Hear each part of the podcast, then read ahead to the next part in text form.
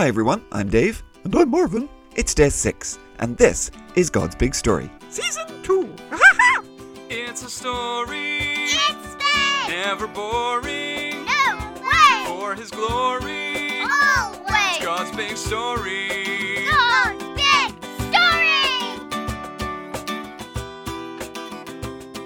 So, welcome back, boys and girls. We hope you had a lovely weekend, and well, we're very glad that you came back. So, I think we're all ready to start our second week of season two. Hi, everyone.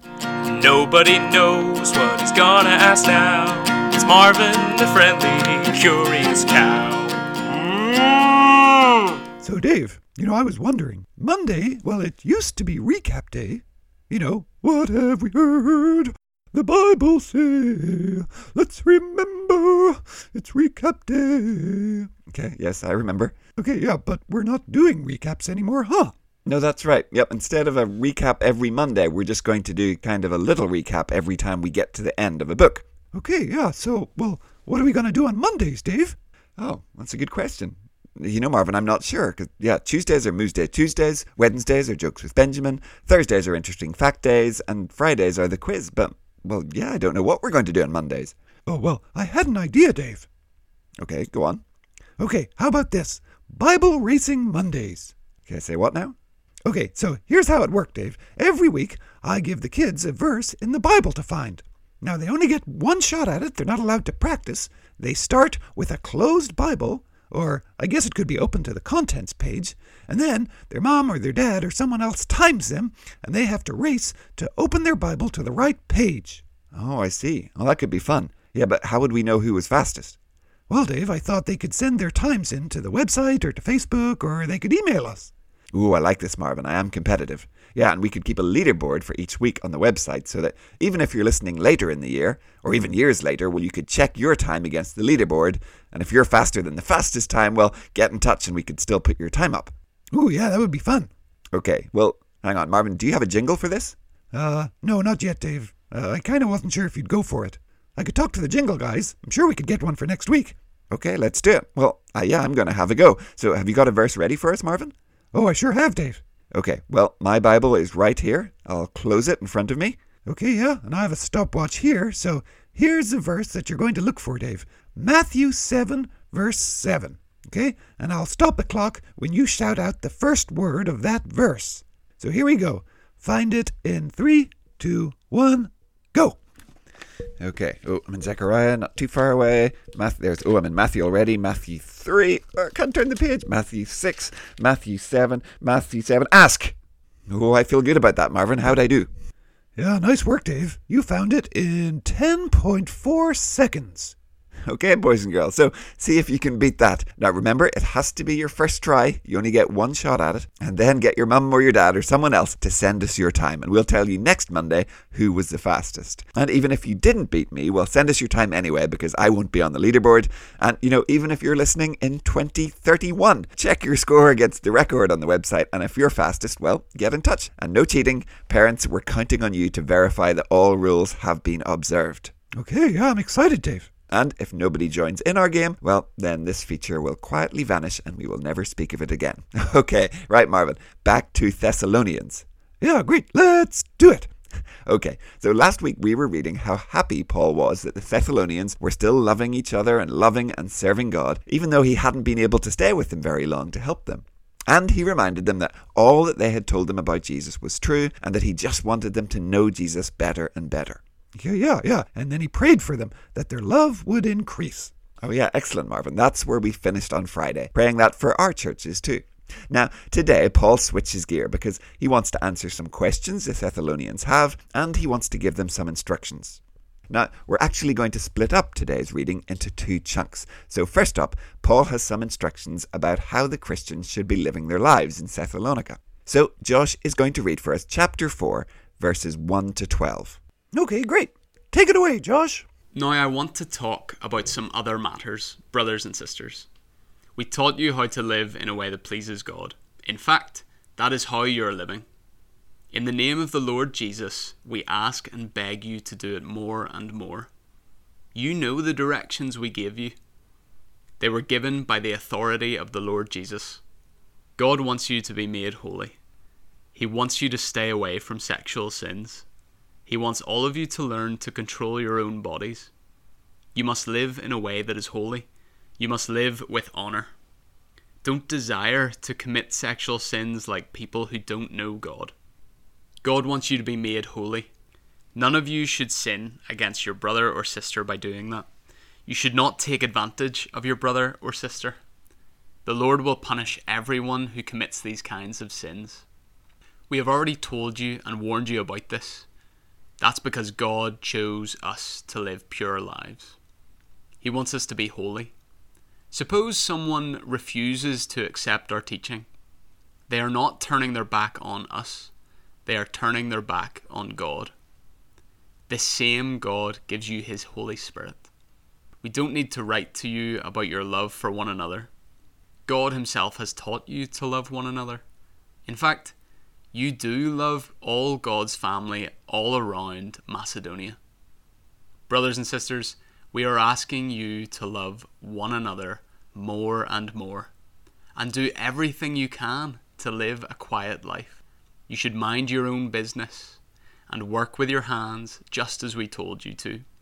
Then unbelievers will have respect for your everyday life, and you won't have to depend on anyone. Thanks, Josh. Now, boys and girls, there was some stuff in there that we might not really know what Paul was talking about. He talks about being pure and holy and staying away from something called sexual sins.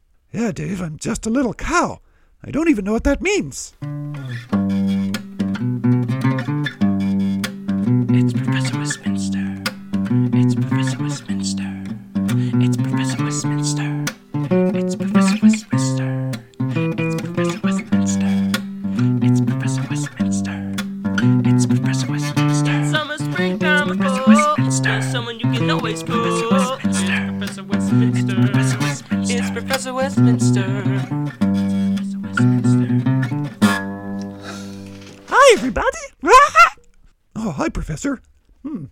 Kind of funny. Yeah, I have a little bit of a sore throat today. Sorry.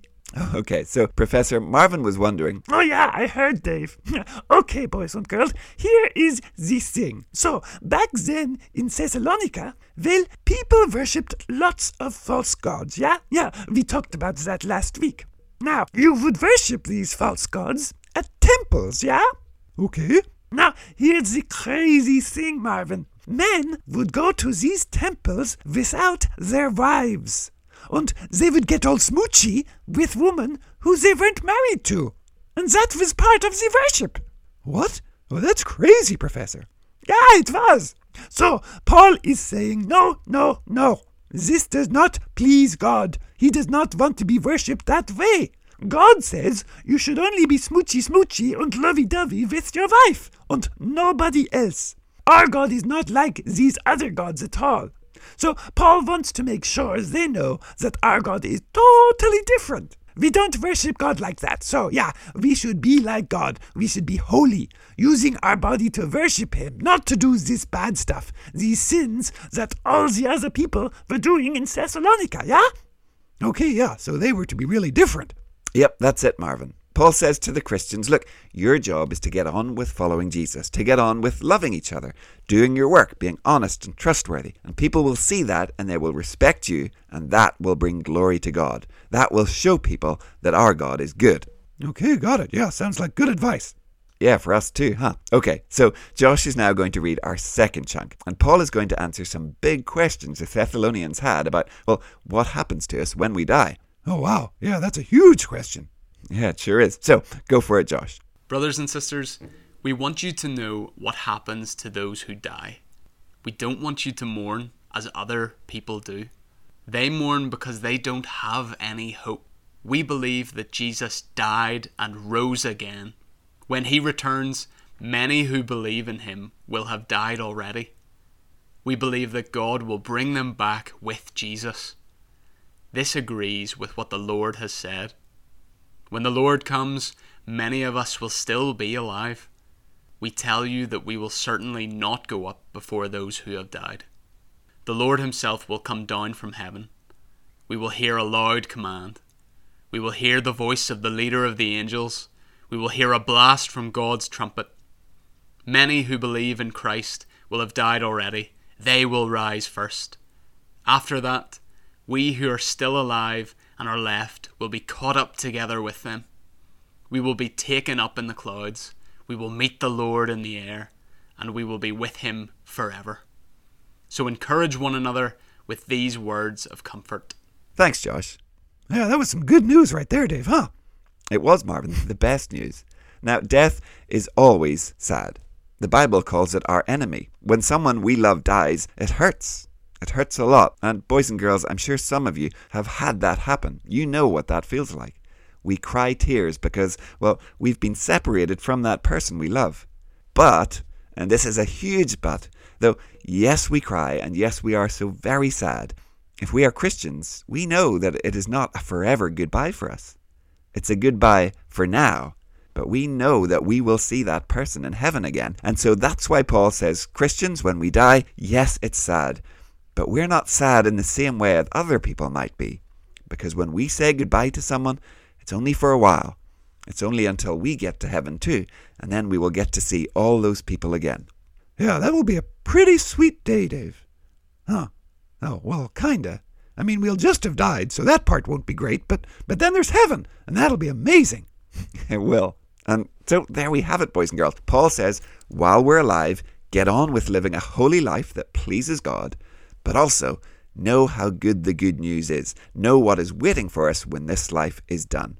So today, let's ask God's help to live a holy life that pleases Him, and let's also thank Him for the amazing good news about what is to come. Yeah, amen, Dave. And well, that is really all we've got time for. So, boys and girls, we hope you've had or will have a great Monday, and we will be back tomorrow to see you on Moose Day Tuesday. Yeah, bye, everyone. See you tomorrow. Goodbye. We'll see you soon. God's Big Story is a ministry of Eden Grove Presbyterian Church. Music and jingles by Dave, Josh, and Josh. For more information and further resources, visit woodendonkey.org.